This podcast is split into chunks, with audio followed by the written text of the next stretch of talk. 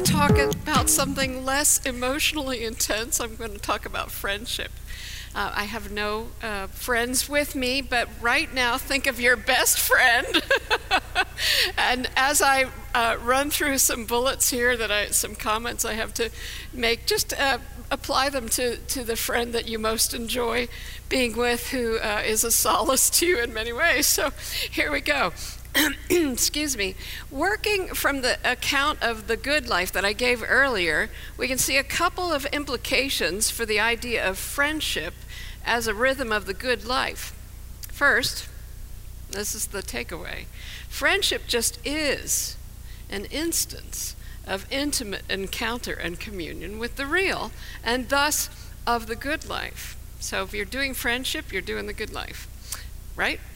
Second, friendship characterizes not merely, though very importantly, our friends, it epitomizes our communion with any dimension of reality friendship with the real. Third, of course, friendship just is the tenor of your longing for God.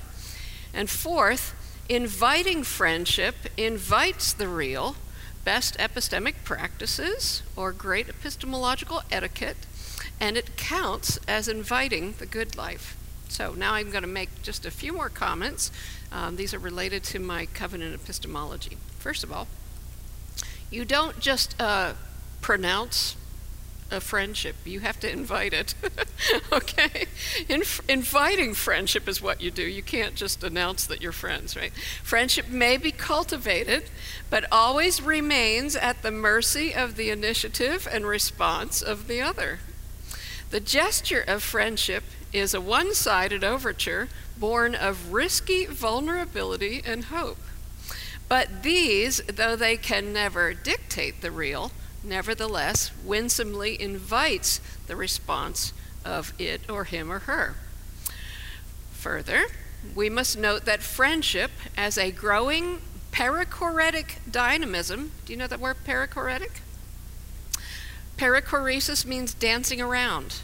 And uh, some of the early church fathers and mothers said it was a good picture of the Trinity is interweaving with dance. All right, so dancing around and through. So this is the motion of the of perichoresis, right?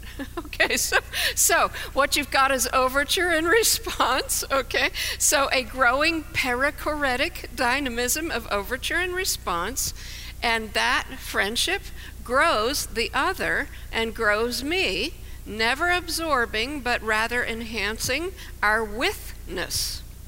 To practice friendship as a rhythm of the good life is continually, welcomingly to return the ping pong ball to your friend's side of the net in such a way that invites his or her generous response. No slams here.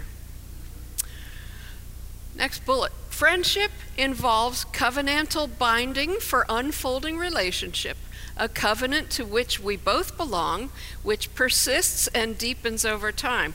I, you know, uh, the marriage covenant is amazing, but the parity covenant of friendship is a covenant too. And you know, you're only supposed to marry one, and that leaves n minus one in the world to be friends with. So work on friendship.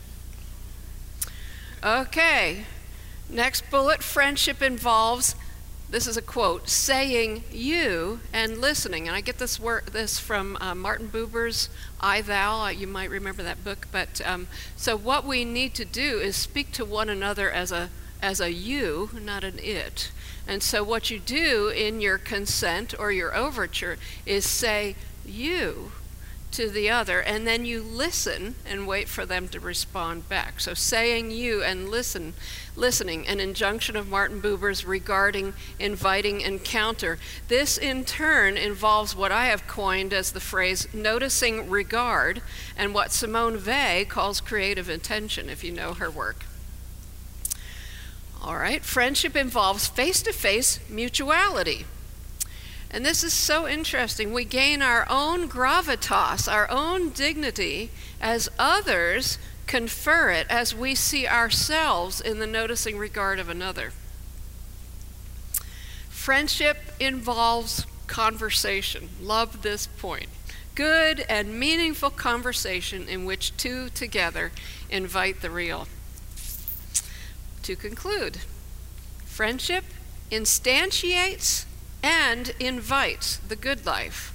And, in the words of Les Mis, to love another person is to see the face of God. Thank you.